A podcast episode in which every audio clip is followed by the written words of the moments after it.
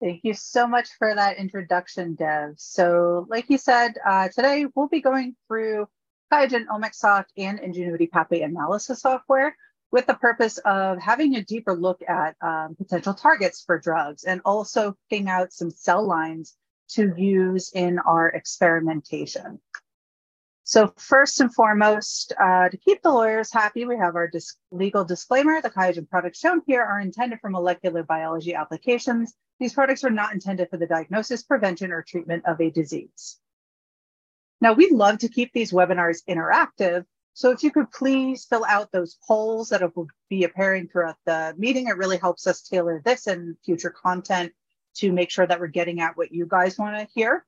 Um, also, we have a Q&A box at the bottom of your screen. So if you have any questions that arise while I'm presenting, please feel free to submit those questions to the Q&A box. We have some folks on the line that will be answering those questions as they roll in. And I'll also take a uh, few live Q&A breaks throughout the session. And then finally, um, I will also be asking some questions momentarily uh, from time to time throughout the presentation, and I'll ask for your feedback using your the uh, raise hand button at the bottom of your screen. So to make sure that that is working and we are ready to go, if you guys could please click on that raise hand button so I can make sure that I'm able to see it. Fabulous. Thank you guys so much for clicking that raise hand button uh, located at the bottom of your screen. So we have a pretty deep agenda for today, but primarily what we're going to be doing is we're going to be using OmicSoft and IPA to guide uh, target exploration and cell line selection.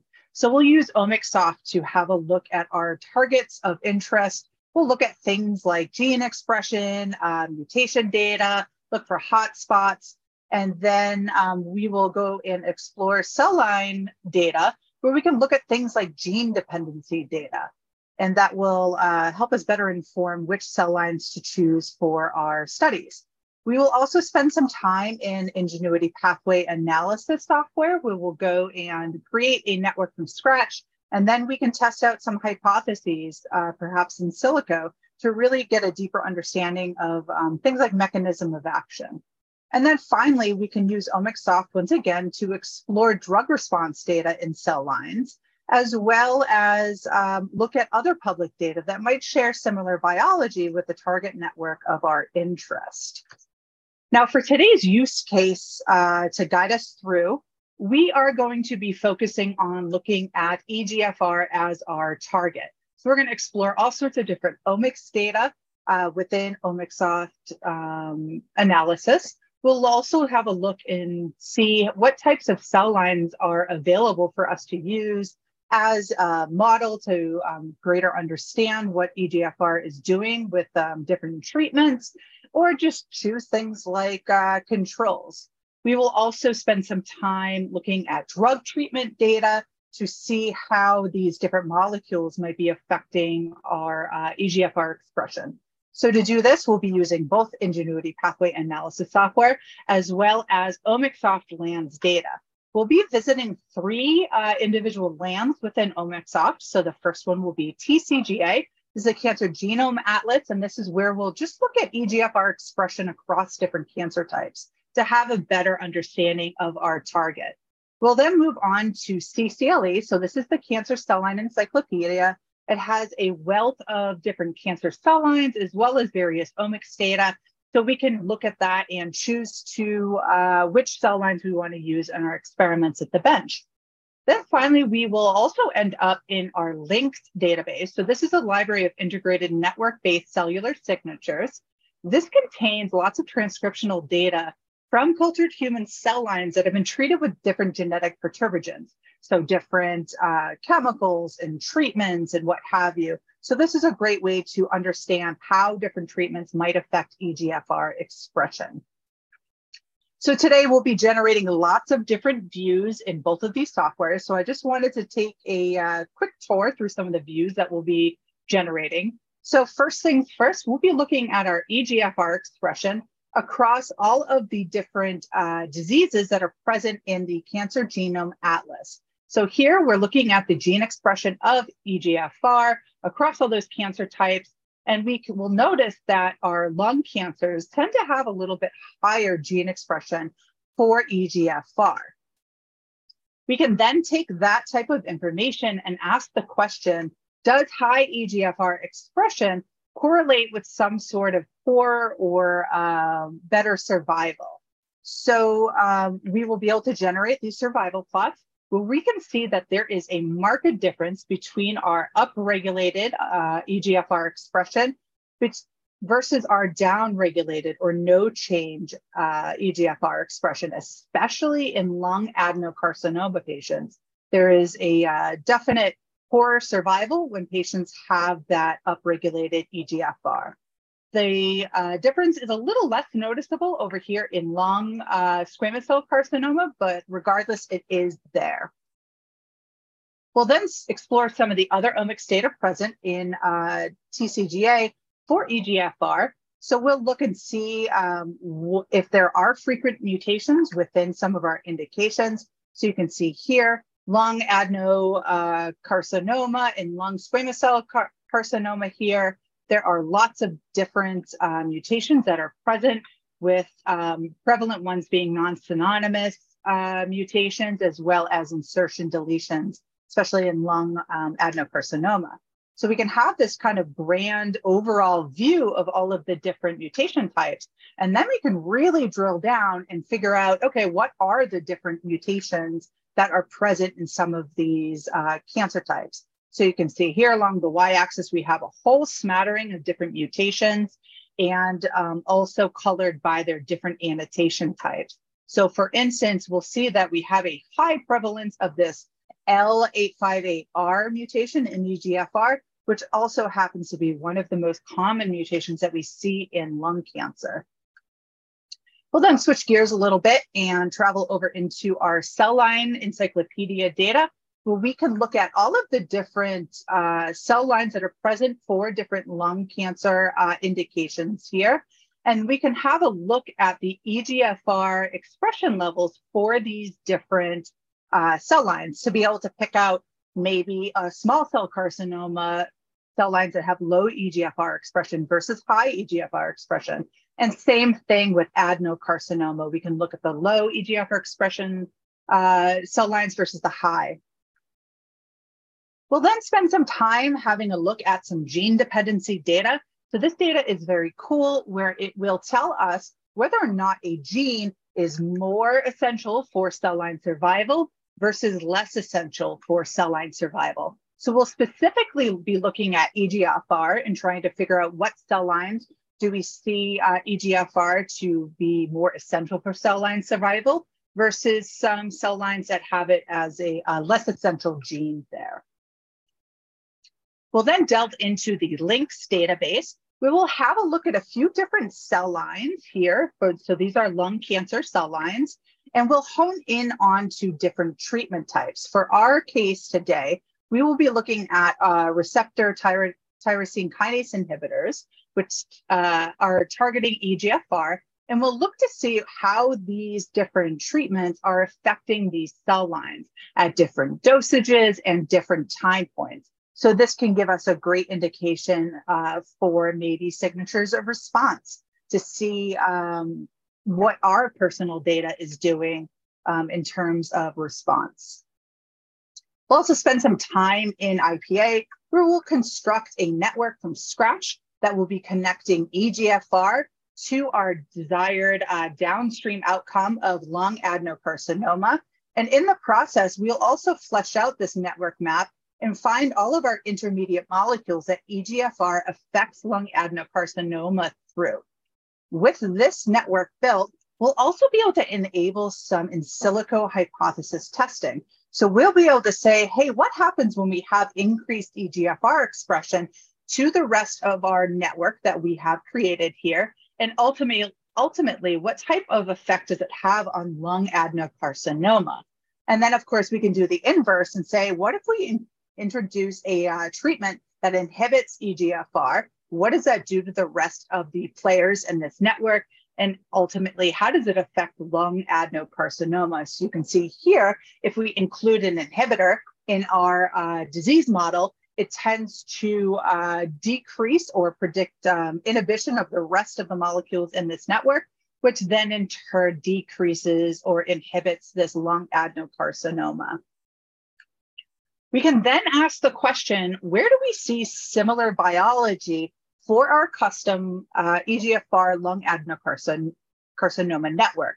So we can see on the right-hand side of the screen here, different uh, data sets. So each one of these little dots that we have on this, uh, on this plot here indicates a different data set.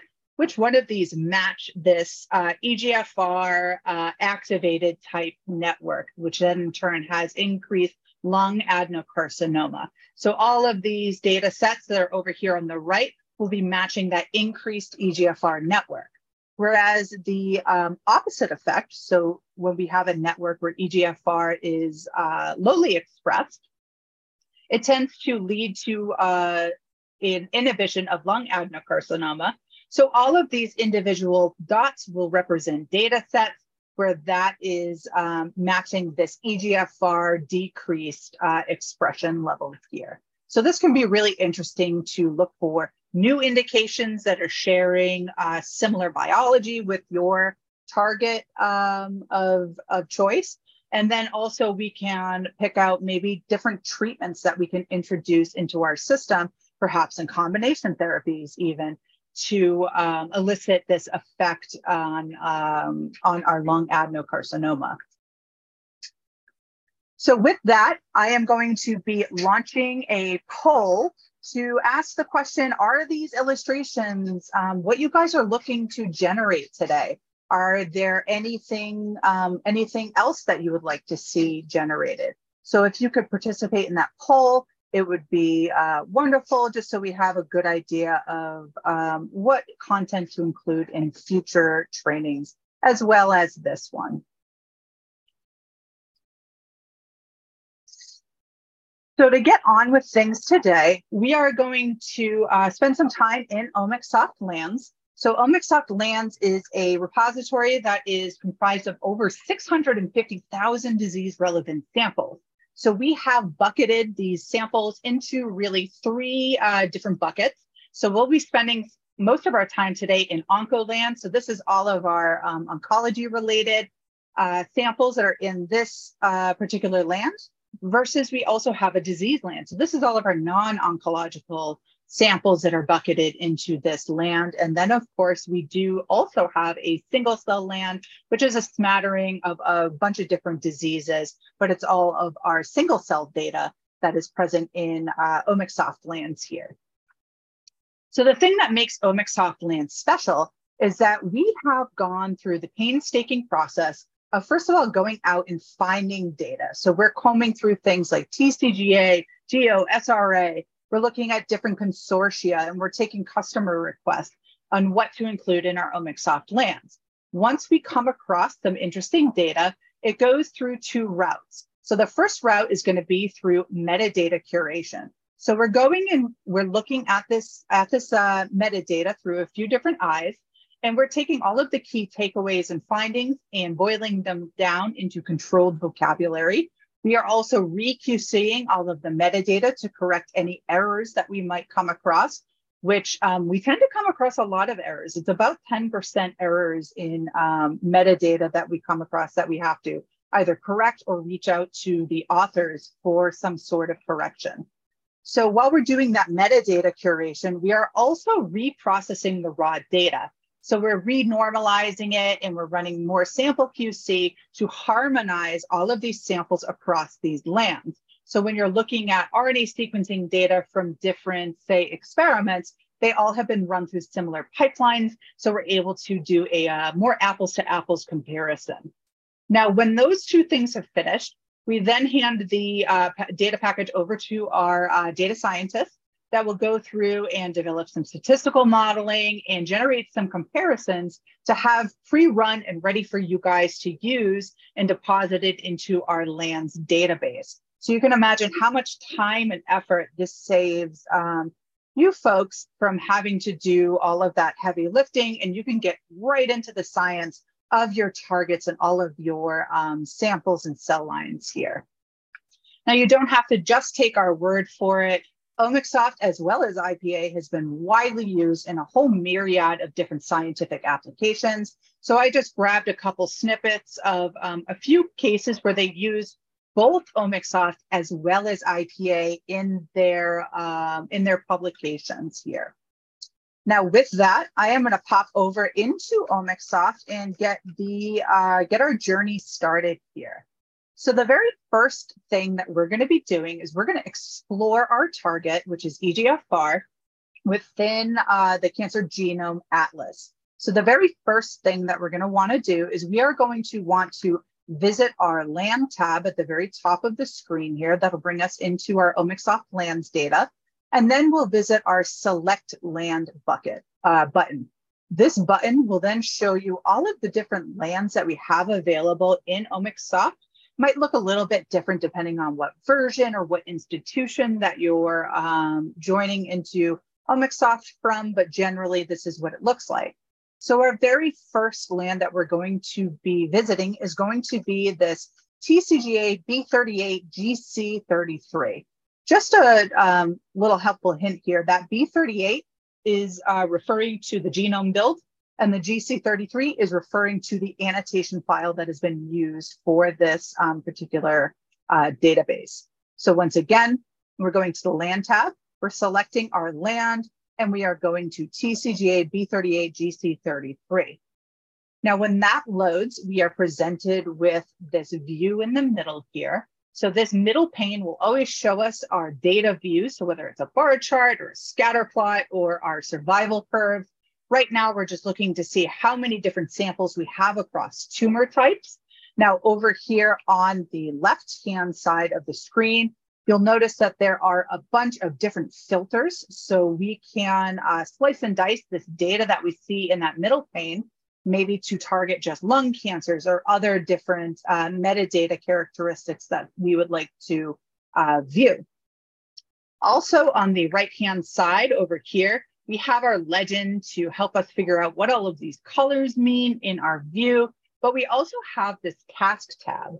So this task tab will allow us to manipulate what we see in this middle pane here. So maybe we want to uh, resort what, how we have this data presented to us, or maybe label the axes um, with different uh, labels here. So we'll be able to do that through that task tab.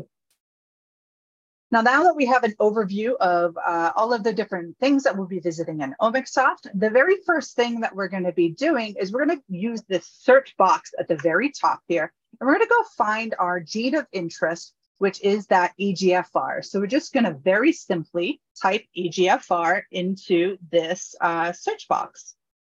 FR, and you'll see that you'll get a bunch of things that pop up over here, and you can choose the one that is most applicable to you. So here what is happening is uh, we're fetching all of the different omics data that we have for uh, EGFR within our TCGA B, B38 GC33 uh, land. The very first view that we land on is going to be the percent of altered samples for EGFR that we have present across all of the different tumor types in TCGA. So that isn't necessarily what we want to look at first. So we want to go and find the gene expression for EGFR. So what we're going to do is we're going to visit this select view tab to change from this altered samples view over to our gene expression view. So again, clicking on select view, we're going to scroll down to the RNA-seq quantification area where we can then expand that to see multiple different views under this header. And the first one that we're going to choose is this gene FPKM. So again, under select view, we're going to scroll down to our RNA-seq quantification and select that gene FPKM. So you'll notice here that we have this um, expression plot where we're looking at gene expression on our x-axis. So the higher up it goes, the more expressed this gene is. And then all along the y-axis, we have all of our different tumor types that are present in TCGA. So we want to really hone in onto our um, lung cancer indications. So you can either navigate and have a look at the acronyms that stand for lung squamous cell or uh, lung adenocarcinoma. If you can't remember what any of those acronyms mean, we can actually change over these labels over here on the y-axis to be a little bit more meaningful. So we're going to do that by navigating over to our task tab. When we're in that task tab, the first thing that we're going to go to is our specify profile columns. This is where we can change those acronyms over to something a little bit more meaningful. So I'm going to click on that specify profile columns. I'm going to expand out this metadata fields here by clicking on this little plus sign, which will give us a whole myriad of different things to choose. So right now we are using tumor type as our label. So we're going to actually select that and kick it out of that listed columns box that we have on the right. And we're going to go and choose something that's a little bit more um, descriptive. So in this case, this disease TCGA tends to have the full description of the tumor type. So we'll just select that and we'll use our arrow over button to populate it into our listed columns. So once we have that done, we'll click on that OK button. So once again, that was underneath that metadata field where you can choose any of these metadata uh, fields to display on that y-axis.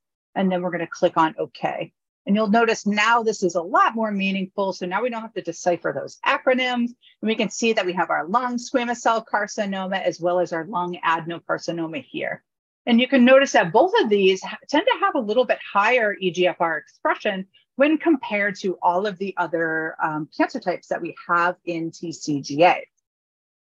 So now that we have gotten a good grasp on what our expression looks like for uh, EGFR, amongst these lung cancer um, samples. Let's go and have a look at the mutation data that is present for these samples as well. So we're going to go over to our select view uh, button once again, and we're going to switch our view over from our RNA sequencing view over to our DNA sequencing uh, area right here. So expand out that DNA sequencing uh, drop down by clicking on those arrows. And the very first one that we're going to choose to open up is the somatic mutation distribution view. So we're going to once again go to select view, DNA sequencing, and that's going to be our somatic mutation uh, distribution view. So what this is going to show us is what percentage of mutated samples do we have in TCGA for all of these uh, different uh, cancer types for EGFR. Remember, we are um, just looking at EGFR here. And you'll notice that in the legend over here, we get a quick synopsis of what types of uh, mutations these are. So whether they're um, in frame or splice sites or um, introducing a stop codon, all of these colors pertain to that uh, type of mutation here. So we are once again looking at everything across TCGA. So we would like to filter just to our um, lung cancer samples here to have a better look at those. So we're going to employ the use of some of our filters over here on the left-hand side, namely the filters that exist under our metadata tab. So we're going to go ahead and open up those filters by clicking on that little plus sign. So here you'll see a whole bunch of different uh, metadata fields that we can use to hone in on uh, different cancer types. So once again, we are going to use that disease TCGA metadata filter right here, since that, that tends to have those full names instead of the um, acronyms here. And we can either choose to select and open up all of the different diseases, or a uh, faster way of doing this is by clicking on the little filter icon that's next to disease TCGA. This will open up a pop-up where we can just very simply type in lung into our filter field at the top here.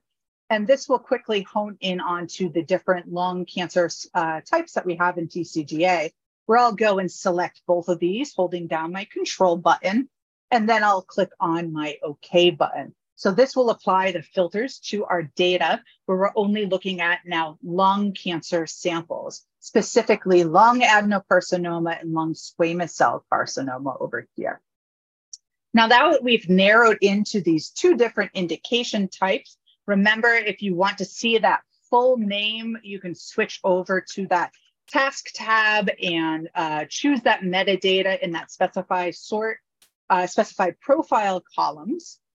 If you so choose.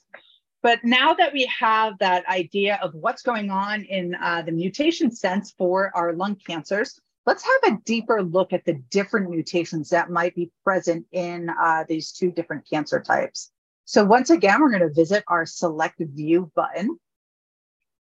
Here, we're going to scroll down to once again our DNA sequencing area of our dropdown. And now we're going to switch over to that somatic mutation landscape choice. So when we select view, go to down to DNA seq and then somatic mutation landscape, we'll now get a list of all of the different uh, mutations that are prevalent in these two different cancer types.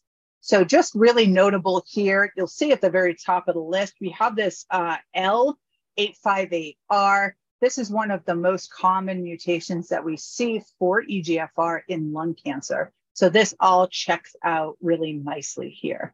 So this gives us a really good idea of not only what the different mutations are, but what type of mutation that might be here. So you'll see that this is a non-synonymous uh, mutation that we will view over here, and you can always expand this out to get that full um, breadth of the um, name here.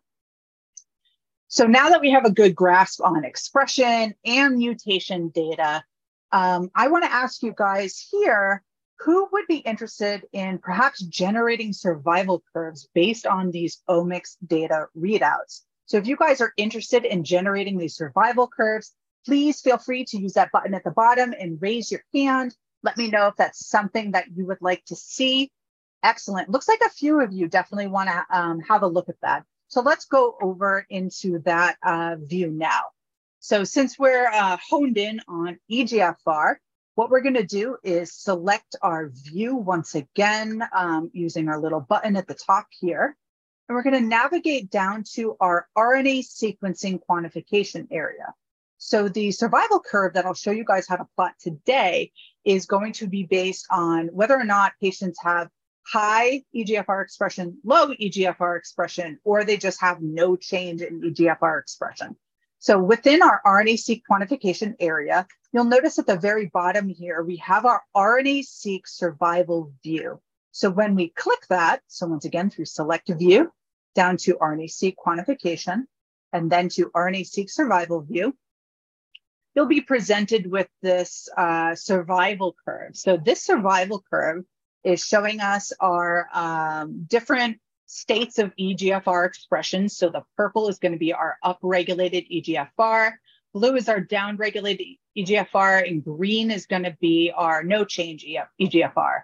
Now, this survival plot is uh, the combination of both types of those lung cancers, so that squamous cell and the adenocarcinoma.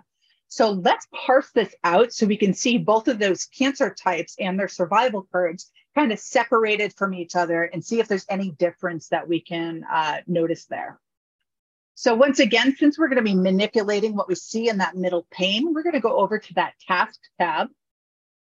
And here, what we're going to do is we're going to split off uh, lung adenocarcinoma from squamous cell carcinoma by using our trellis by covariate uh, option here. So underneath our task tab, you'll notice in trellis, you'll have this trellis by covariate. I'm going to give that a click. So what we're going to do here is we can trellis by different metadata fields. And in our case, we are interested in separating out adenocarcinoma, squamous cell carcinoma. So I'm going to choose my tumor type to trellis by. I'm going to hit my little arrow over button, which then pops it over into this listed columns over here. Once I'm satisfied, I'll go ahead and click on that OK button. So now you'll notice that it looks a little bit different. So you'll see that the very first one that we're looking at is going to be our lung adenocarcinoma uh, expression for EGFR split out into our high, low, and no change. And you'll see that there's a marked difference in our upregulated patients versus our downregulated or no uh, change patients for lung adenocarcinoma. Now, if we scroll down on this little bar over here, we'll see the other survival curve. So this is for our lung uh, squamous cell carcinoma, again, looking at EGFR. So the difference here is really not huge, but you do see a little bit of a difference here for patients that have upregulated EGFR versus our no change or um, or down-regulated EGFR. Now, if you wanted to view both of these charts in kind of a one-stop shop view, one of the helpful things that you can visit here is this little handy drop down. So we are looking at one visualization right now, but if we change this drop down, we can flip over to maybe look at uh, two side by side, or we can flip over to the two by one view where we see them kind of on top of each other. So this is really handy to just be able to see everything kind of in one fell swoop here.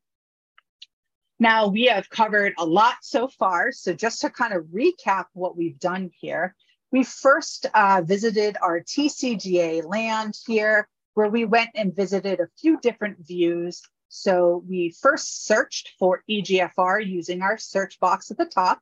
We visited our select view tab, where first we started off and looked at our gene FPKM across all of our samples in TCGA.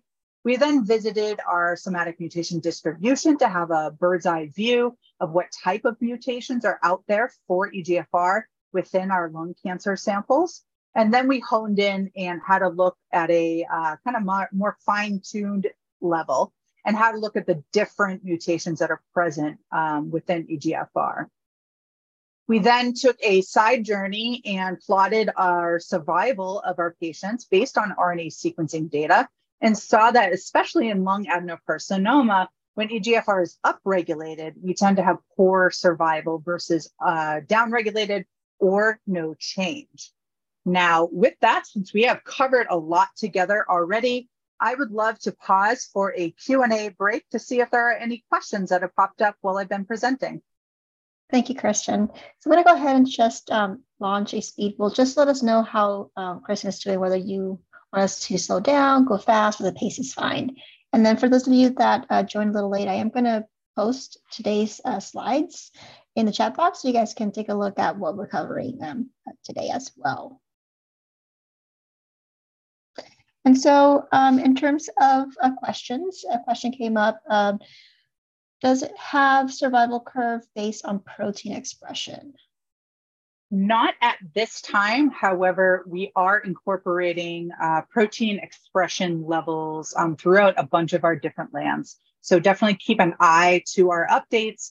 Um, we might be including that in the future.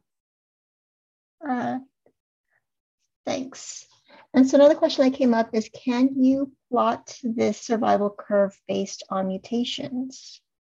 Absolutely. So that takes a couple more steps. So if you were interested in looking at survival curves of, say, you know, EGFR and saying, um, do you have, you know, your mutant versus wild type? Are there any differences between this? Absolutely, it's something that we routinely do. So the first thing that we would do is we would group our patients and just create subsets of uh, samples and say, here's our mutant, here's our wild type, and then very easily plot those survival curves for those two different um, mutation categories. So reach out to us if that's something that you want to do. Um, more than happy to show you how to do it in OmicSoft. Thanks. And so um, here you're looking at a single mutation, a single gene, but is there a way that you can search for multiple genes at one time? Absolutely. So we just searched using that little search box at the top here um, for EGFR, but if you have a whole list of different genes, we're going to go ahead and click on that advanced tab where you can see that we have the option to search for multiple genes. So here you can just very simply paste in your gene list and hit the OK button, and that will query across a whole myriad of different genes that you want to survey. Great. And so another question, um, is there a way that you can export these graphs? Absolutely, yeah. So um, there's a whole bunch of different ways that you can export. Um, at the very top here, so if you wanted to say export the uh, images for a PowerPoint or just to include in something, we have those options here. We also have the option to export the data at the bottom at the um, for this Excel uh, export here. So there's all sorts of different options um, for exporting, definitely. Thanks. And so, uh, because you do need to cover um, still more topics, just one last question. Uh, where can we find the different types of samples that are located in the land? Absolutely. Yeah. So, like I showed you guys in the select land, there's a whole bunch of different lands that you guys can um, have a look at. And if you're interested in seeing exactly what is contained in each land, definitely advise you to go to the help uh, menu at the top here. When we go to the help menu, you'll see that we have these release white papers for oncoland, disease land, genetics land, single cell land. These will give you all of the nitty gritty on what samples are included, what they're all about, and the types of data that are included in each individual land. Thanks. And so um, just to conserve time, we're going to go ahead and uh, continue on. But uh, based on the uh, survey, it looks like the, the pace is fine. Um, so again, do you guys have any questions, please utilize the Q&A box um, at the bottom of your screen, and we'll um, help you as uh, Kristen goes along. Back to you, Kristen. Thank you so much, Araceli. So um, I am actually going to switch gears a little bit. So we've been playing in um, OmicSoft for a little bit here. So I'm going to actually switch gears and introduce you guys into uh, Ingenuity Pathway Analysis. So what IPA is, is it's a causal analytics tool that's powered by our QIAGEN knowledge base. So we've been looking at OmicSoft data, where OmicSoft is a collection of different sample data with um, extremely uh, in-depth curation of those samples, whereas the knowledge base is in-depth curation of the relationship information behind all of these genes and proteins and molecules. So, what has gone on over the past two decades? We have a whole team of curation scientists that have gone through and read uh, things like manuscripts, clinical trials, different uh, omics data resources.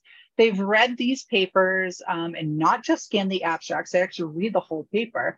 And they boil down all of the key takeaway findings using controlled vocabulary to make it very easy to search and store in a database and deposited them, them into our uh, QIAGEN knowledge base. So this number actually has just increased. We are well over um, 12.3 million research findings now that are available to you guys in seconds, all with the click of a button. This is all um, enabling this really high quality, manually curated data that gives us this great causality prediction in IPA. And you can always rest assured that this database is kept up to date. We are always incorporating new data on a weekly basis and then uh, doing major updates and usability upgrades on a quarterly basis as well. That being said, if you guys ever come across something that you would like to be curated and included in IPA, please reach out to us. We love taking customer requests. Now, with that, we are going to pop over into uh, Ingenuity Pathway Analysis software, where we will construct a network from scratch. So let me pop over into this uh, software. So just to get us oriented real quick, um, within IPA, sorry about that. Within IPA, we have a few different ways to start our journey here. So the first thing that you'll see is we have our quick start screen that pops up. This contains a wealth of information, including walkthroughs and tutorials to get you started with different data types, as well as ways to contact support. So if you ever run into a question, please feel free to reach out to them. They are absolutely fabulous at um, getting back to you and helping you out on your journey. Another place that I want to um, call out is our help menu at the very top here.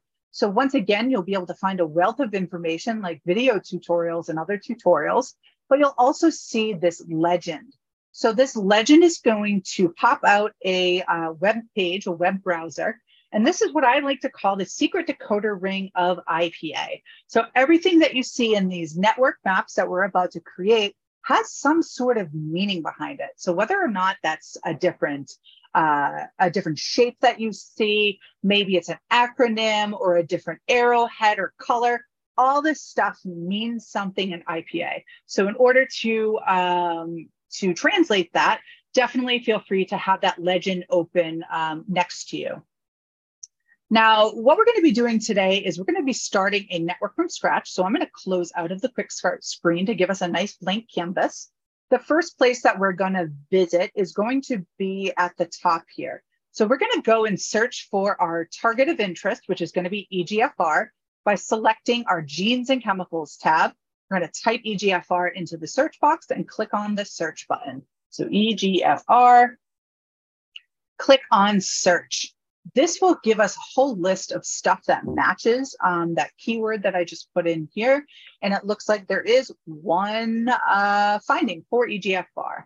So what we're going to do is we're going to drop this one molecule onto a blank canvas to create a uh, pathway. So what we're going to do is we're going to click the little checkbox next to EGFR here. So this little checkbox. And then we're going to click on this add to my pathway button.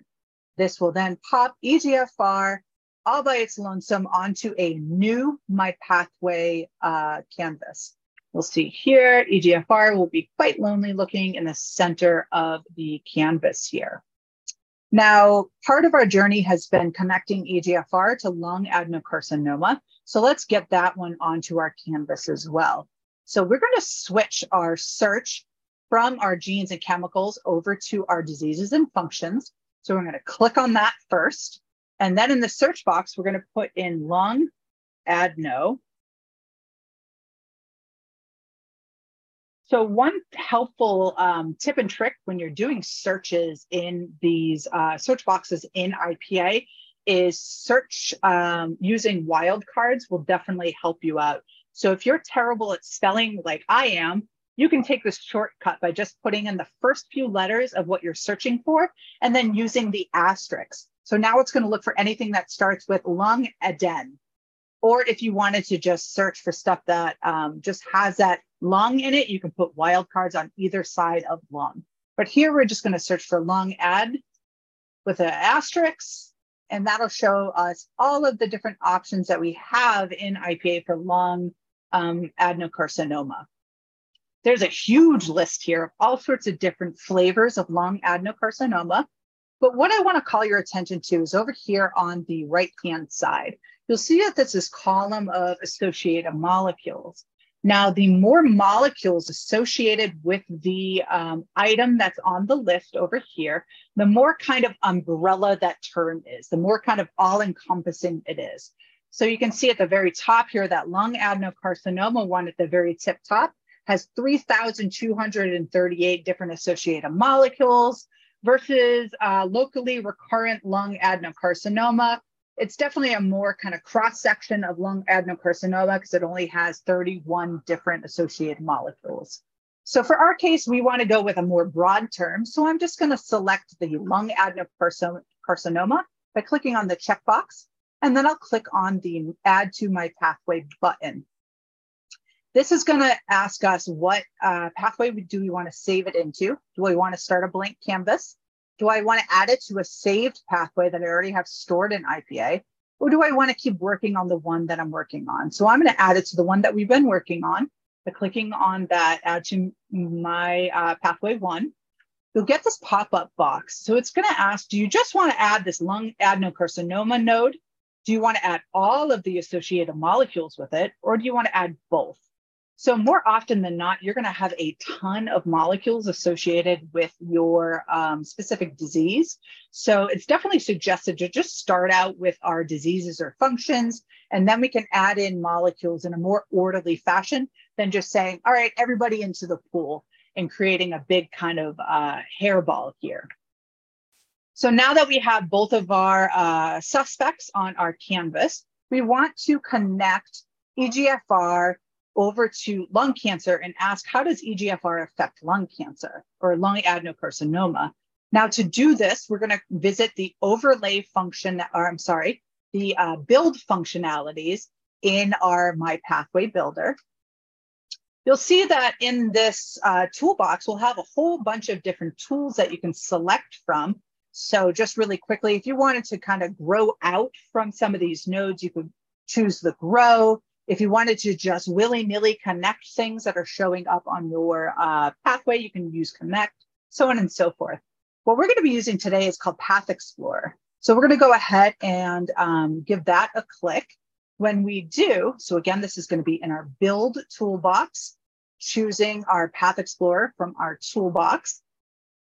You'll notice that we have these um, two little screens that pop up or two little areas that pop up here on our um, in our view. So the very first one is going to be our set A. excuse me well, I just lost um, connection with my annotation tool. So let me just disconnect that really quick. So what we're going to be doing is just adding in our molecules to either set A or set B over here on the left-hand side. So for the very first one, we're going to add our EGFR by selecting the node and adding that into set A by clicking on our add button. So again, clicking on add right here. Now we can go and add our lung adenocarcinoma into our set B box. So we're going to click on add right there. So now that we've done that, we've set the stage for us to be able to um, ask the question, how does EGFR affect lung adenocarcinoma here? So to do this, we are going to go and um, select a direction. We're going to set the direction from set A to set B. But if you had inversely added things into those set boxes, you could always do from set B to set A or just say, give it to me in any direction here. But we're specifically asking, how does EGFR affect lung adenocarcinoma? So we will select the set A to set B. Now down below here, there are a whole myriad of different um, filters that you can apply here to maybe hone in on, say, only transcription regulators, or maybe only data sources from a very specialized um, data bank, so on and so forth. But to get more information here, you can always visit these question marks um, icons over here. But since we're just kind of starting this from scratch, we're going to go ahead and click the apply button, which will now um, search for the shortest paths between EGFR and lung adenocarcinoma over here. You'll notice that in this view uh, box right here, we have our shortest paths with a one next to it. And down below, we'll have our um, paths kind of listed out. So we have one shortest path between EGFR and lung adenocarcinoma. So to add this into our pathway, we're going to select it with a checkbox and click on the add to my pathway, much like we've done before. So you'll notice that we now have a dashed line connecting our EGFR to lung adenocarcinoma.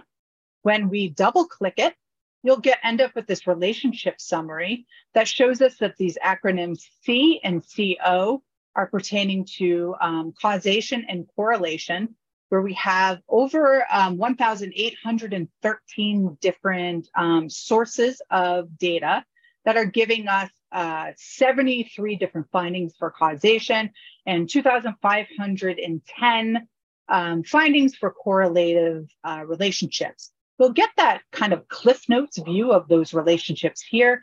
And if you wanted to actually see all of the references that we are um, including in these relationship findings, you can click on this button right here, and it will launch a web page that lists out not only all of our um, findings, but also links to the PubMed um, IDs for each of these papers. So that can be very handy and um, help you kind of hone in onto things a lot quicker than having to surf surf through uh, PubMed on your own. Now, this shortest paths plus one is, you know, it's pretty interesting. However, it's not, um, it doesn't really contain a lot of the other kind of intermediate steps between EGFR and lung adenocarcinoma. So to add in those other um, paths, so we call them shortest paths plus one, where we're introducing one hop between EGFR and lung adenocarcinoma. So when we choose this from this view drop down over here on the right hand side, you'll notice that we have 546 other relationships that we can add into this network. So here we'll be presented with a huge list, which we can go and select maybe the top uh, 25 or so that are including relationships um, where EGFR is uh, doing something to some sort of intermediate molecule, which then in turn is affecting some sort of an outcome on lung adenocarcinoma here. So I'll add 25 of them into our network by just going down the list and selecting the little check boxes and then selecting the add to my pathway button we'll quickly see all of those start populating into our network map here. Now, all of this stuff is movable. So if you go and click and drag things, you can organize this pathway um, however you see fit.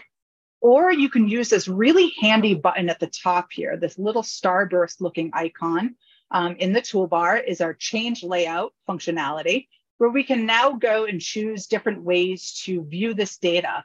One way that scientists love to view this is subcellular. So this will sort all of our molecules into where they live inside the cell. So are they in the cytoplasm? Are they on the plasma membrane and therefore easily um, targetable with a drug?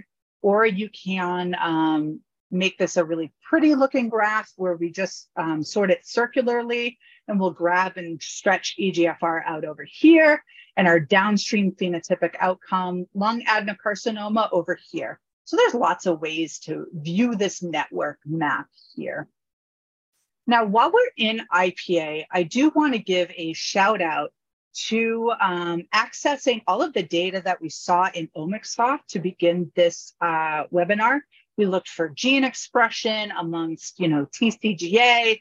We then looked at um, omics data, so on and so forth. So if you want, don't have access to OmicSoft um, software, you can utilize the QIAGEN Land Explorer uh, link at the top left-hand corner of your IPA screen here. So this will link out to our Land Explorer where you can once again explore all of the omics data that we saw in OmicSoft, but in a uh, really user-friendly interface called Land Explorer. Or you can search for your particular gene or disease here and say, I want to look and see what are all the different thing, um, omics data for, say, EGFR. So when we search again using that search box, we can actually click on this link right here, which will open up a web page that will give us a gene view, which not only will give us a whole bunch of information about EGFR itself, but it'll give you links out to Land Explorer for all of the different omics data that we have um, available for it.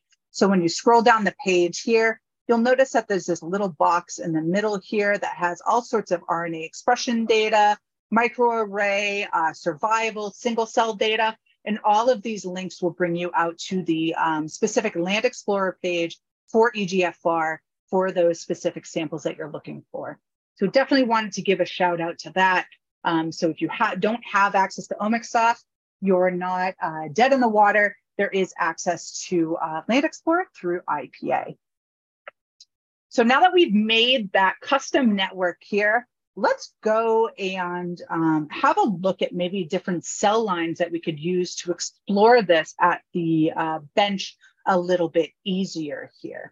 So I'm going to flip back over to, um, to our uh, OmicSoft and just excuse me while I um, reset my sharing screen here. Looks like some of my annotations have um, stopped working here. And I know they're so handy for you guys um, to see what I'm clicking around on. So let me just reset that real quick. And we'll pop back over into um, OmicSoft. So we now have, like I said, a good idea of what's going on um, from like a mechanism of action standpoint. So now we want to go and select cell lines to use as a model to um, review how EGFR expression is affected by different uh, treatments. And also maybe we can find some cell lines that we can use as like positive controls or negative controls. So we spent most of our time um, so far in OmicSoft within TCGA. So we're going to actually flip over to a new land. So this is going to uh, lead us into the Cancer Cell Line Encyclopedia.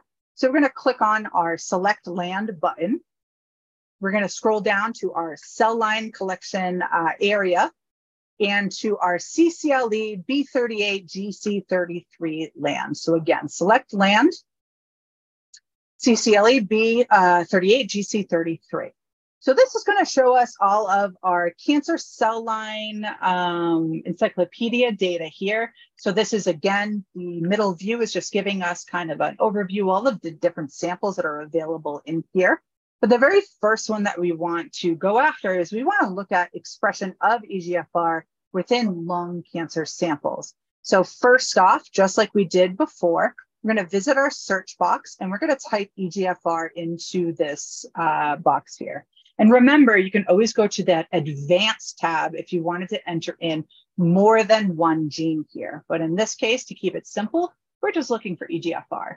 So I typed in EGFR and now we're once again landing on our percent altered samples for EGFR across our CCLE samples. So we want to navigate over to the expression data. So we're going to go over to our select view button once again, and we're going to scroll down to our RNA-seq quantification view. So much like we've already done in the other land, we're going to do the same thing in CCLE, and we're going to go ahead and choose our gene FPKM view.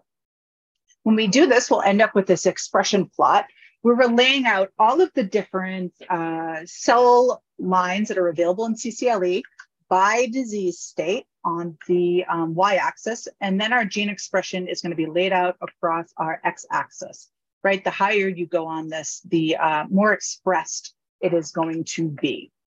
Now, we want to narrow in onto uh, lung cancer related cell lines. So let's first filter our data um, over here to only look at disease states that are lung cancer. So I'm going to go and expand out our metadata filters. And I'm going to either expand out our disease state um, metadata filters and choose lung cancer, or you can use that other handy little shortcut by clicking on the filter icon and entering in lung into the search box. But right here, I'm just going to choose lung cancer now. And this will show us only cell lines that are lung cancer um, related.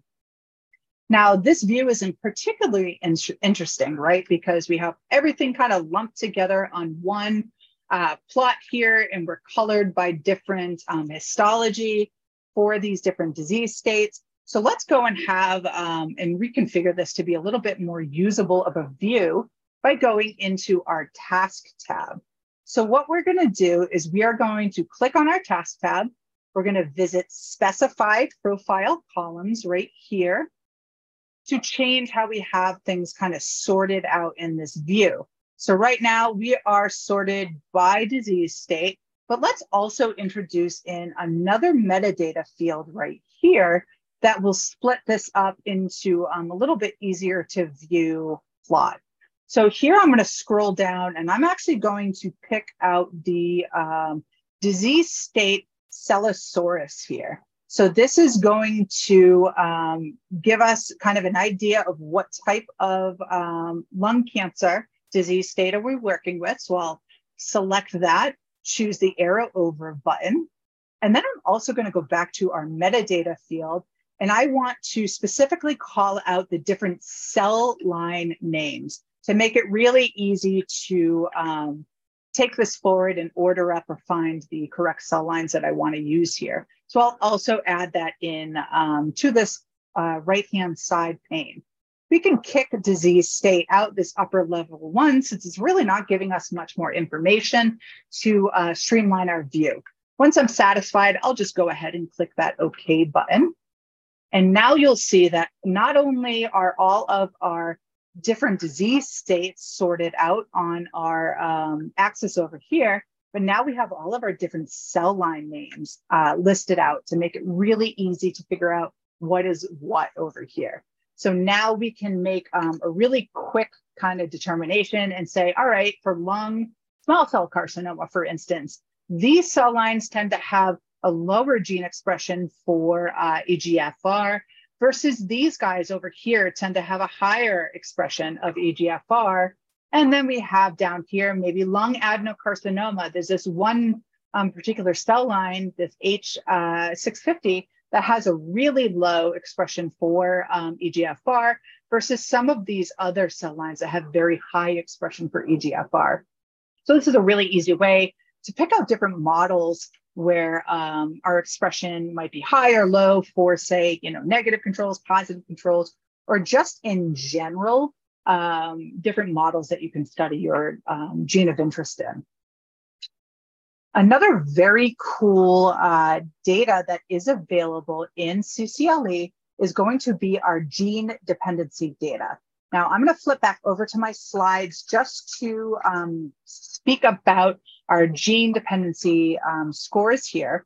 So what this is is it's a uh, it's a score called a CERES score, and this is a metric that's used to um, assess the essentiality uh, or dependency of a gene for cell line survival. So these scores are derived from a uh, cell depletion assay, and the lower you have on your CERES score, the more essential that gene is for cell line survival versus um, the higher your CERES score is, the less essential uh, for cell line survival that gene is.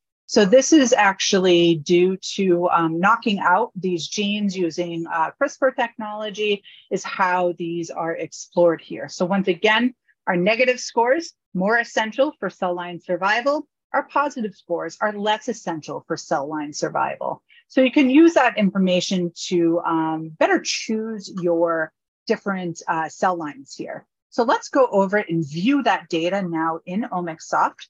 So once again, we're going to go up to our select view uh, button up here. And we're going to scroll down to the gene dependency screening section and expand that. So again, select view, gene dependency screening, where we're going to actually choose this CRISPR waterfall view to have a look at these gene dependency scores. So select view, CRISPR waterfall. Now you'll see this wonderful waterfall of all of our CERES scores. But the um, thing is, is that our cell lines are labeled with the sample ID, which isn't particularly helpful. I don't know about you, but I have not memorized the cell line sample ID numbers. So let's go and change that to something that's a little bit easier to um, view here.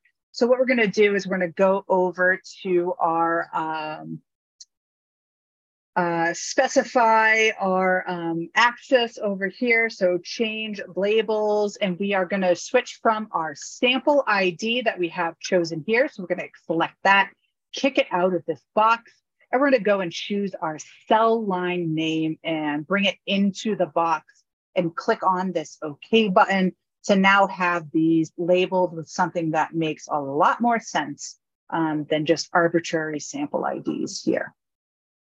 Now, uh, this is um, something that's kind of new to me. I hadn't used this before in my previous life as a bench scientist. So I'm really interested to find out from you guys, is this something that you would find really useful in um, as a tool to select your cell lines um, for your different experiments? So if you could use that raise hands button, that would be really wonderful to see how many folks are um, planning on using this gene dependency data to select their cell lines. Awesome. It looks like a few of you guys are going to tap into that. Yeah, it's really interesting data, I think. Now, uh, we did go through, again, a ton of stuff. So we uh, spent some time in IPA, just to recap, building a network from scratch. So we connected EGFR to lung adenocarcinoma by dropping these onto a MyPathway uh, blank canvas and then using our build functionalities called Path Explorer and setting our um, path to ask the question, how does EGFR affect lung adenocarcinoma and what are the intermediate molecules that it might act through by using our uh, Path Explorer here. I also did point out to you guys how to visit uh, Land Explorer if you don't have the availability of um, OmicSoft in your current institution. We then popped back over into OmicSoft, where we had a look at our cell line uh, data. So we went and uh, changed our land over to our CCLE, Cell Line um, Encyclopedia, Cancer Cell Line Encyclopedia, where we had a look at just the overall expression of EGFR across lung cancer uh, cell lines. And then we visited this um, really cool CRISPR gene uh, dependency score, the CERES score, where we investigated and saw that we have a handful of cell lines where it looks like EGFR is very dependent on um, cell line survival versus some of these other guys up here, which don't seem to have um, much dependency on EGFR for cell line survival. Now, with that, I would love to take another break to maybe take some uh, questions live and see what you guys have um, come up with while I've been chatting. Oh, thanks, Kristen. So a question came up. Uh, so right now we're looking at um, OmicSoft, and so uh, you had also highlighted um, the functionality of Land Explorer and IPA. Can you just quickly show um, how you can find a gene of interest in OmicSoft so that the attendees can sort of see the differences between uh, Land Explorer and OmicSoft? Absolutely. So what we're going to do is we're going to utilize that search bar at the top where we're going to pop our gene of interest into our search box, making sure that we are selected on a gene and chemical uh, search here. So click on search. And now I will wait for my search results to come up and I'll click on the symbol over here, which is actually a link out to the gene view page. Give that a click. That'll launch a web browser. I double clicked, so I got a little uh, crazy there and launch two of them. But once this loads here, once again, this is the gene view page. It'll give you lots of information about the gene of interest that you are trying to explore, but it'll also give you a lot of uh, links out to OmicSoft Land Explorer. So these are very helpful when you don't have access to OmicSoft or just wanted to have a quick look-see into things. So for instance, if I wanted to look at the um, RNA sequencing expression level of EGFR across uh, TCGA, much like we did um, in our OmicSoft, I'm going to just click on that TCGA link, and that will launch Land Explorer in a new uh, browser tab. And it will show us a view very much like what we saw in OmicSoft, just in a uh, kind of web-based uh, search here. So once again, we have all of our tumor types across our y-axis that are available in TCGA, all of these are plotting out our gene expression of EGFR. And we can see once again, here's uh, the squamous cell carcinoma and our adenocarcinoma um, showing that we have higher EGFR expression.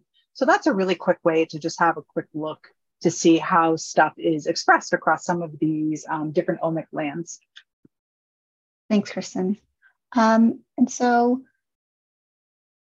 another question uh, that came up uh, since we're kind of short on time. Um, is there a way that uh, we can take a look at uh, public data as well?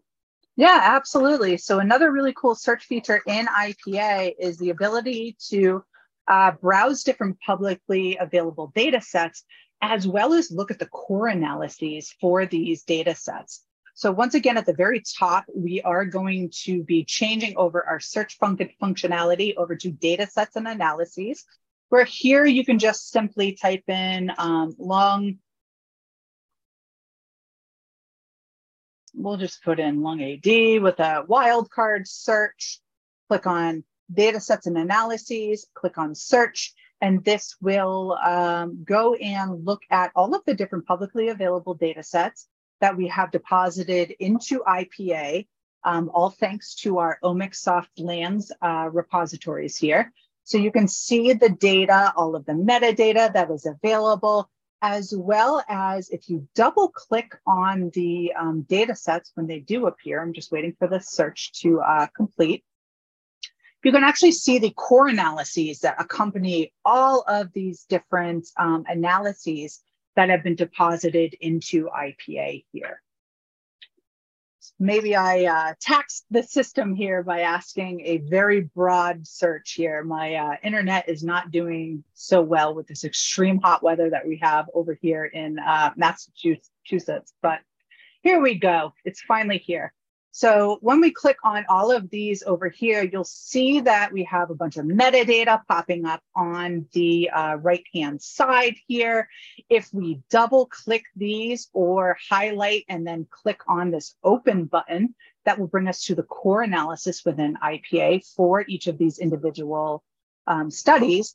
But when we also scroll through these um, metadata fields, you'll notice that we have this link under comparison ID. This is going to bring you out to Land Explorer as well, where you'll be able to see an actual volcano plot for this comparison in Land Explorer. So I'll give that a click just so you can see what that looks like. So this is the publicly available data. This is actually data coming out of the LINCS database, and it's one of the comparisons here where we have a volcano plot where we can now select maybe some downregulated genes um, by dragging a box around them and getting more information about them that way. Thanks, Kristen. Um, so I'm going to go ahead and let you continue. But again, if you guys have any questions, please utilize the Q&A box um, and we'll be happy to help um, answer them. Fabulous. Thank you so much, Araceli. Okay, so now we have looked at our target uh, biology. We created a network from scratch to have a look at like mechanism of action type questions. We have selected some cell lines that look potentially interesting to study EGFR in. So now let's go and see if we can um, have a look at uh, some drug response data. So to do this, we're going to switch over to our um, LINCS database. So once again, we're going to visit our select view button right here. And, or I'm sorry, our select land button right here at the top. And we're going to scroll down through the lands until we find our LINCS database, which is present in the disease land collection here. So select land, disease land collection, and LINCS. When we open this up, the LINCS database, once again, is, it, is a repository of a bunch of different cell lines. And you can see these cell lines, um, a few of them listed out over here, all colored by different colors. So all of these cell lines have been treated with different genetic perturbations, so different chemicals or treatments, so on and so forth. They've also treated them with all sorts of different dosages. And they also have included different time points. So you can imagine there is a wealth of information in here for us to have a look at. So, um, first of all, primarily, we know that um, the type of drugs that target EGFR are in the um, receptor uh, tyrosine kinase inhibitor kind of family or bucket here. So you can see that we have all of our treatments kind of grouped together into similar different treatments with receptor tyrosine kinase inhibitors up here.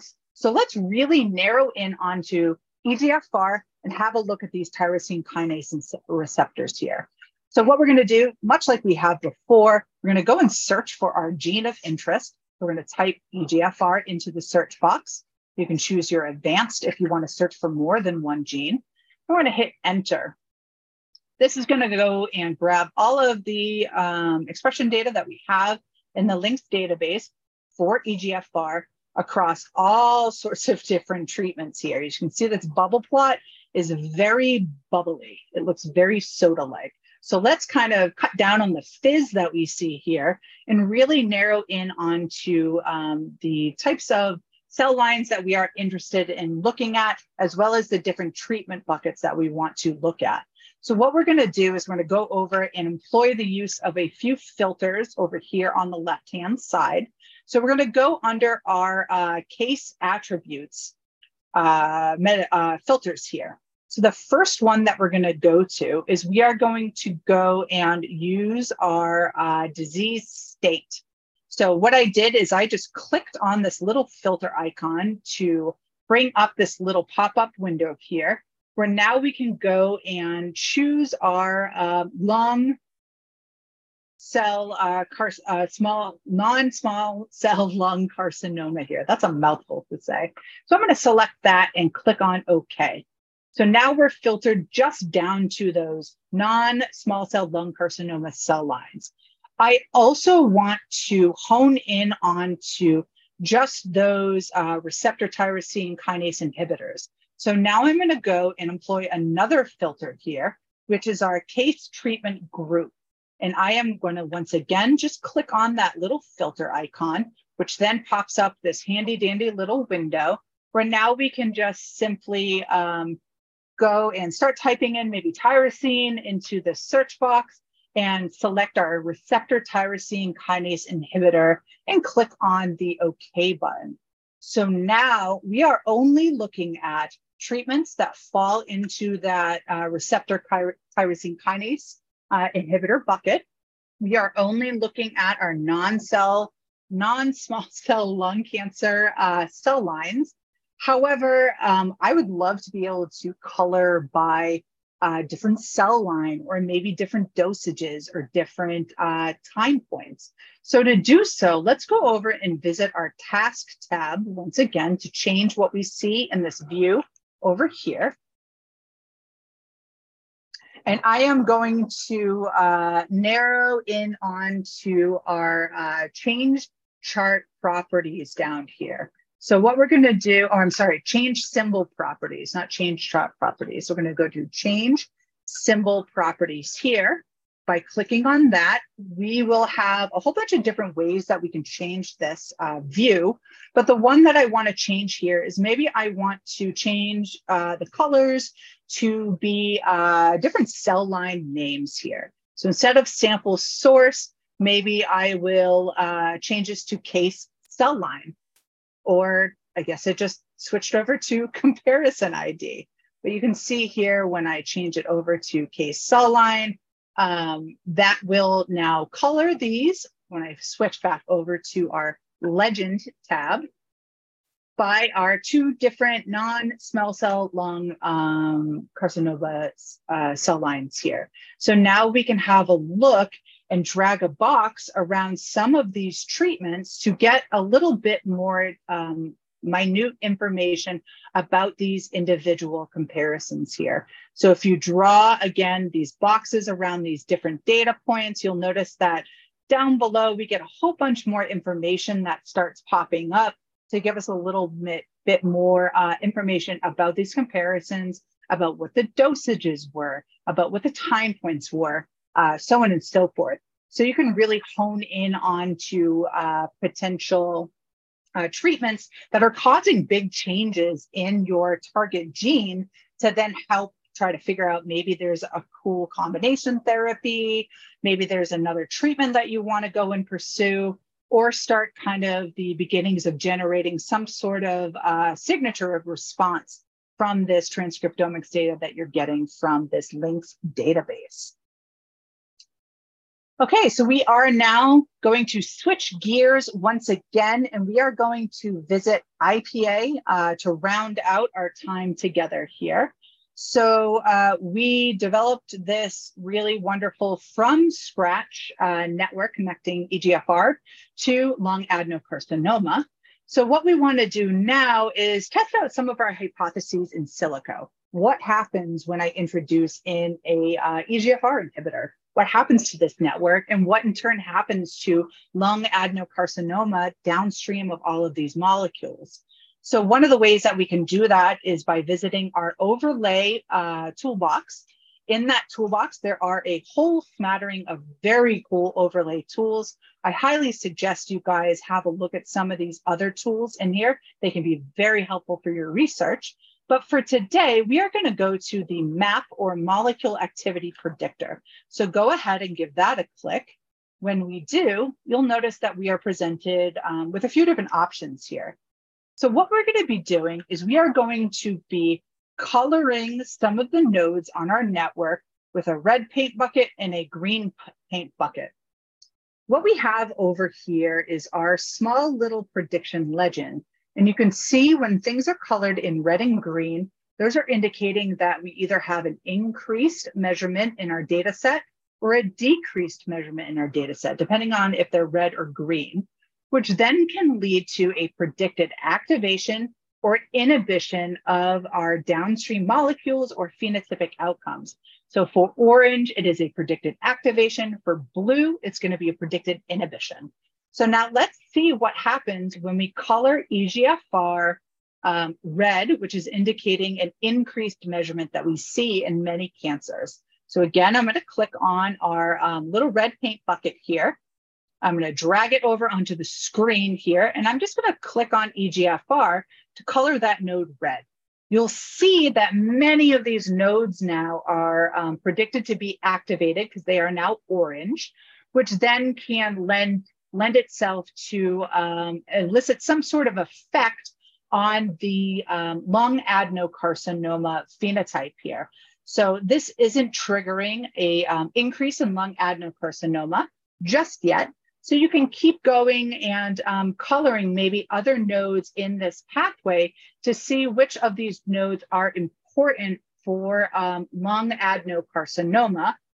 Or you can keep filling out your network with even more molecules to really start fleshing this out to see what is indeed important to your pathway and what will um, trigger that increase or decrease of lung adenocarcinoma uh, seen in your um, in your experiments here. So I'm going to add in a bunch more different nodes just to show you guys the full breadth of what you can do with this software here. So again, I'm just adding these in from our Path Explorer. I'm adding 50 of them.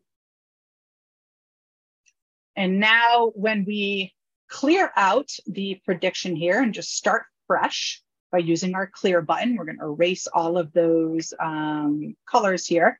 We're gonna once again choose our red paint bucket where we can go and choose EGFR, click that red to see what lights up in the network.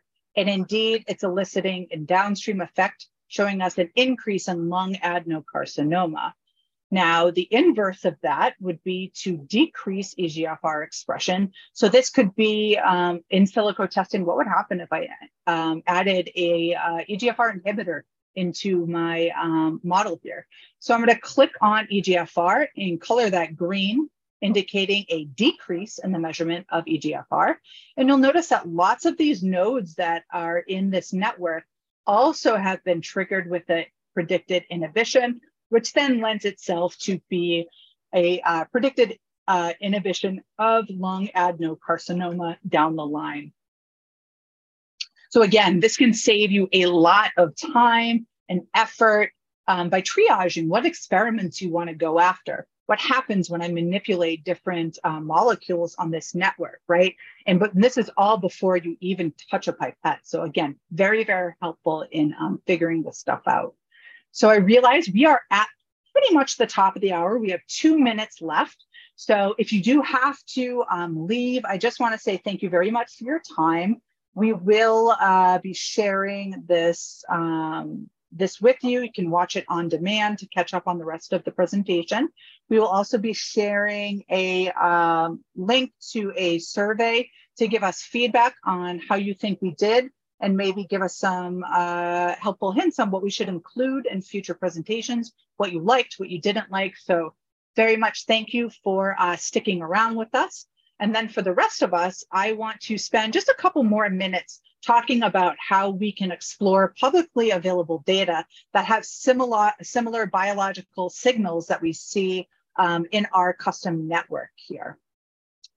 So to uh, move right along into that, so we can use this really cool tool called pattern search.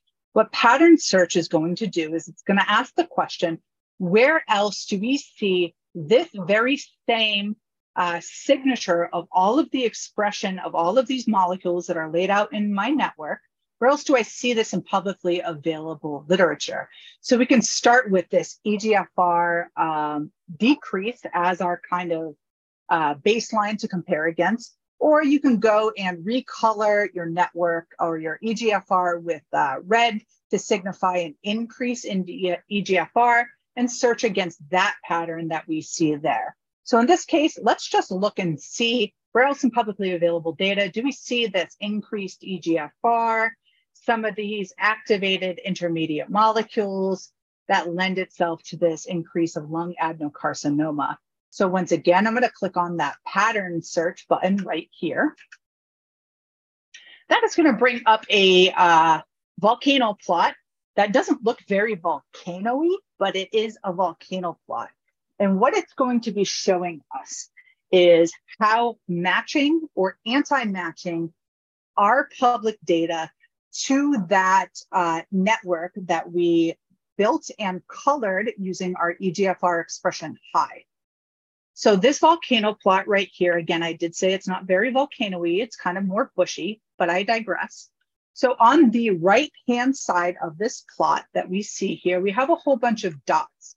All of these individual dots are signifying a publicly available data set that is matching in signal to what we uh, pattern searched on. So again, we pattern search on that network that has an increased EGFR expression that led to more uh, activated lung adenocarcinoma. So we can see these data sets by dragging a box around them, just very simply like that. And you'll notice that down below, you'll get a whole bunch more information about what these different analyses are. So in our case, um, all of these matching data sets, we'll probably see um, a lot of normal versus disease data sets. Maybe you'll see different clusters from our single cell data, so on and so forth. So you can scroll through here um, and have a look there if you're really looking to um, pointedly search for different data sets, like for instance, maybe you only want to see what other diseases versus normal comparisons match your data, you can filter on many of these uh, columns here. So maybe you only want to look for disease versus normal. You can try filtering your comparison uh, type. Maybe you only want to see it in uh, mouse data. You can filter by your project type, so on and so forth. Now, the inverse of this would be um, what does the anti-matching situation look like, right? So what would happen if uh, EGFR expression was not increased, but rather decreased? So the anti-matching to our increased network is going to be over here on the left-hand side of the volcano plot. So all of these individual dots, once again, signify individual data sets where we are matching the opposite signature of what we searched on. So remember, we searched on increased EGFR. So again, drawing a box around these, it's going to show us all sorts of different data sets that are anti-matching. Again, you're probably going to find a lot of uh, different treatments that pop up in um, the search results over here. Um, these could be really interesting potential um, uh, combination therapies, maybe other avenues to um, fall down to see um, what might be helpful in treating this type of biology that we see in the EGFR pathway, um, so on and so forth. So again, that pattern search button really gives you a whole wealth of information there um, when searching your custom pathway. So just in um, a quick recap of what we did in this last portion of our webinar here, we went and explored our LINCS database in OmicSoft, where we went and had a look at different uh, tyrosine receptor inhibitors, how they affected EGFR um, expression in specifically lung cancer uh, cell lines here. So we can go and find different treatments that modulate this uh, expression in different ways that we can maybe study at the bench. We then went into IPA and we um, in silico tested some of those hypotheses here by coloring in different nodes on our custom network to elicit different responses throughout the rest of the network to then, um, of course, end up with some sort of uh, phenotypic outcome for these changes in expression.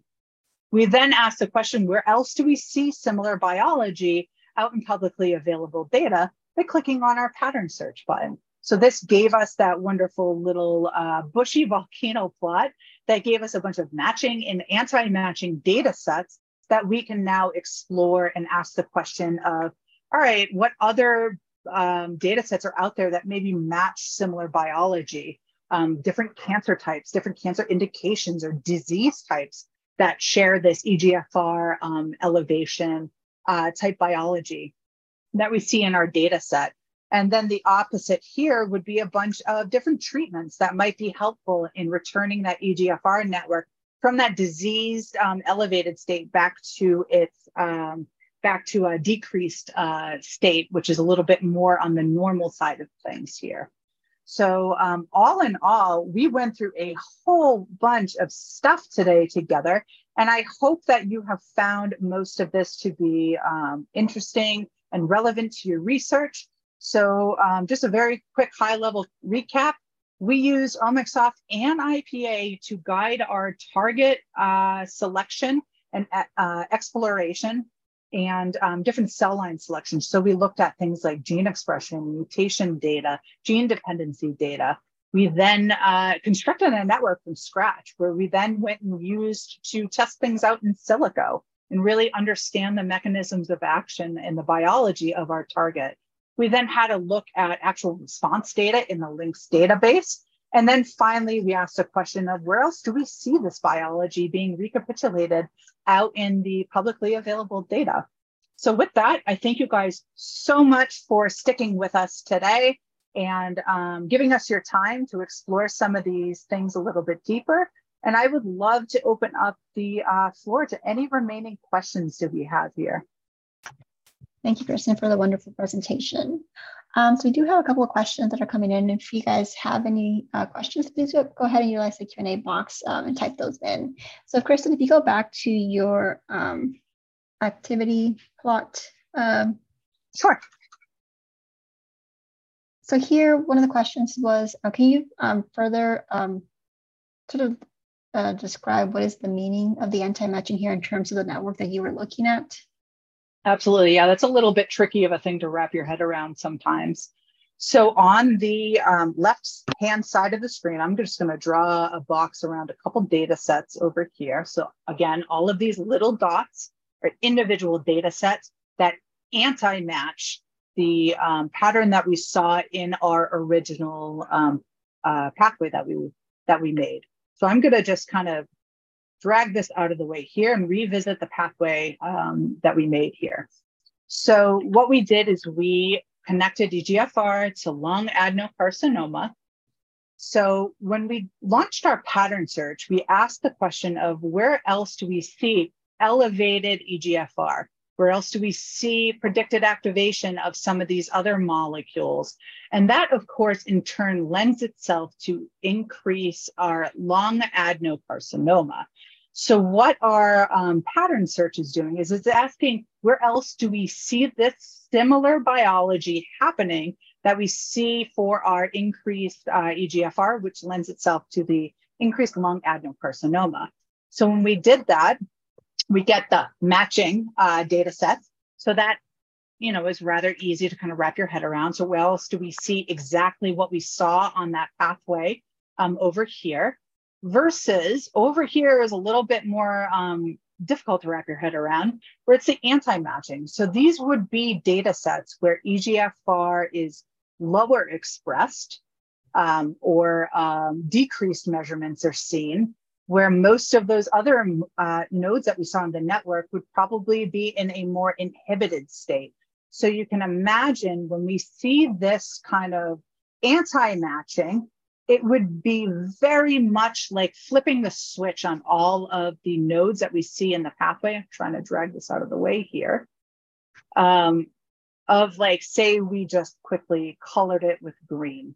So the anti-matching would be matching towards a decreased EGFR measurement, a lot of these other molecules that are having a predicted inhibition. And that, of course, uh, lends itself to have this decrease in lung adenocarcinoma. So, again, when we searched on that pattern search, we originally started with this um, type of pattern asking, where else do we see increased EGFR and all of these other guys that tend to be um, activated? And um, let me just go back over to my window here. So that uh, opposite effect is just going to be like flipping the switch and flipping the colors on that net network that we see behind the scenes here. So again, that would be situations where maybe we're returning from a disease state back to like a more normal state. So different treatments are going to be in there um, maybe other different um, diseases that kind of have opposite biology of what's going on with EGFR here. So hopefully that um, explains it a little bit better. Um, yeah, so it's a little, little, um, little much to kind of try to figure out and get your brain wrapped around sometimes. Yes. Um, so again, there's just going to give a couple more seconds for anyone who has any uh, last minute Q&A uh, questions. Um,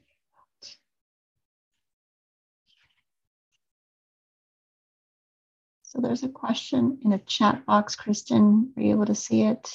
Yep, I can see that. So for contradicting um, findings, we do like to call those out, right? So for instance, we have a contradictory finding here where um, I'll just pull this out to the side, where when we increase EGFR expression, our knowledge base is saying when you increase EGFR expression, that in turn will um, lend to a predicted inhibition of ERBB3. So that's shown here in the blue. which then should this um, predicted uh, in- inhibition should lend itself to um, a decrease in lung adenocarcinoma.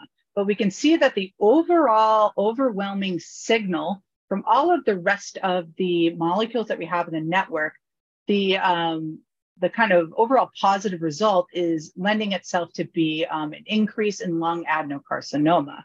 So when I deselect on this, you'll notice that this line right here is designated in yellow. So when we look at our little prediction legend over here, this is showing that this one um, specific finding here, so this connection between ERBB3 and lung adenocarcinoma is actually inconsistent with the uh, current state of this downstream molecule. So typically we would want to see ERBB3 um, increased if it were lending itself to be um, increasing in uh, lung adenocarcinoma. So this is certainly an, an uh, anomaly here where it's inconsistent with what we thought it should be.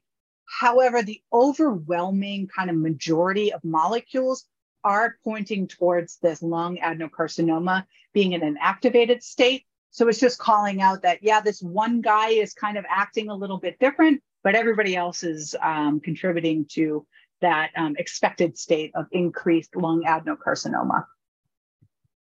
Thanks, Kristen. So I've uh, posted today's slides uh, for reference. And again, um, in the slides, you do have the link that allows you to uh, re-register for this webinar so you can uh, look at the recording um, on demand right after we ended. Um, so I'm just going to give like 30 more seconds for anyone that has any uh, last minute questions. And again, uh, thank you everyone for attending and thank you, Kristen, for this wonderful and very educating training. Of course. Thank you guys so much.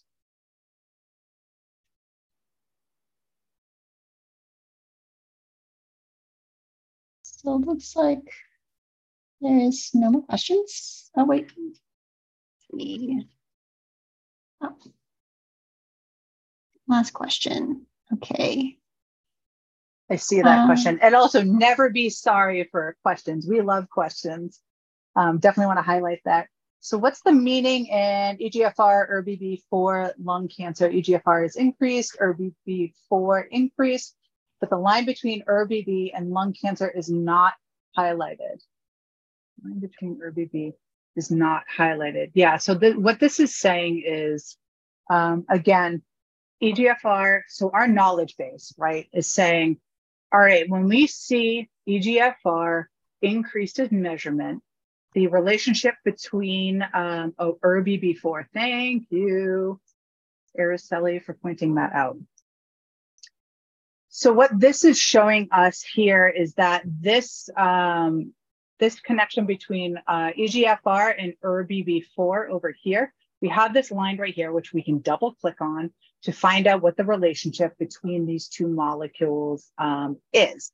So that is showing us, since this line is um, orange, it's showing us that this increased EGFR is lending to this ERBB4 um, increase as, or predicted activation as well through these types of um, relationship findings here. Now you'll see that this dotted or this rather this dashed line is not highlighted here. So if you wanted to find out more about that relationship and why it's not getting um, colored in orange, just simply double click on that um, line and it'll bring up that relationship summary saying that um, it looks like this ERBB4 is observed with um, lung adenocarcinoma in human lung, but maybe this um, activation path really isn't going to be lighting that line up here.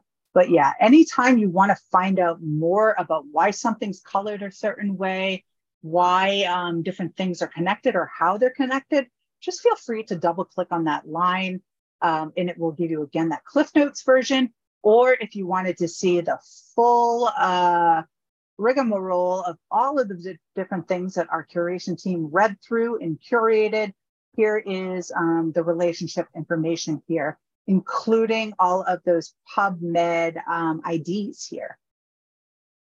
So you can click on those and actually see the papers themselves that we went through and had a, had a look at. So hopefully that um, answered your question and kind of set you on the right path to um, figure out what all this stuff means because it is a very powerful um, software. Thanks, Kristen. Um, so looks like there is uh, no more questions. Uh, so thank you everyone for attending and we look forward to uh, seeing you guys in our future webinars.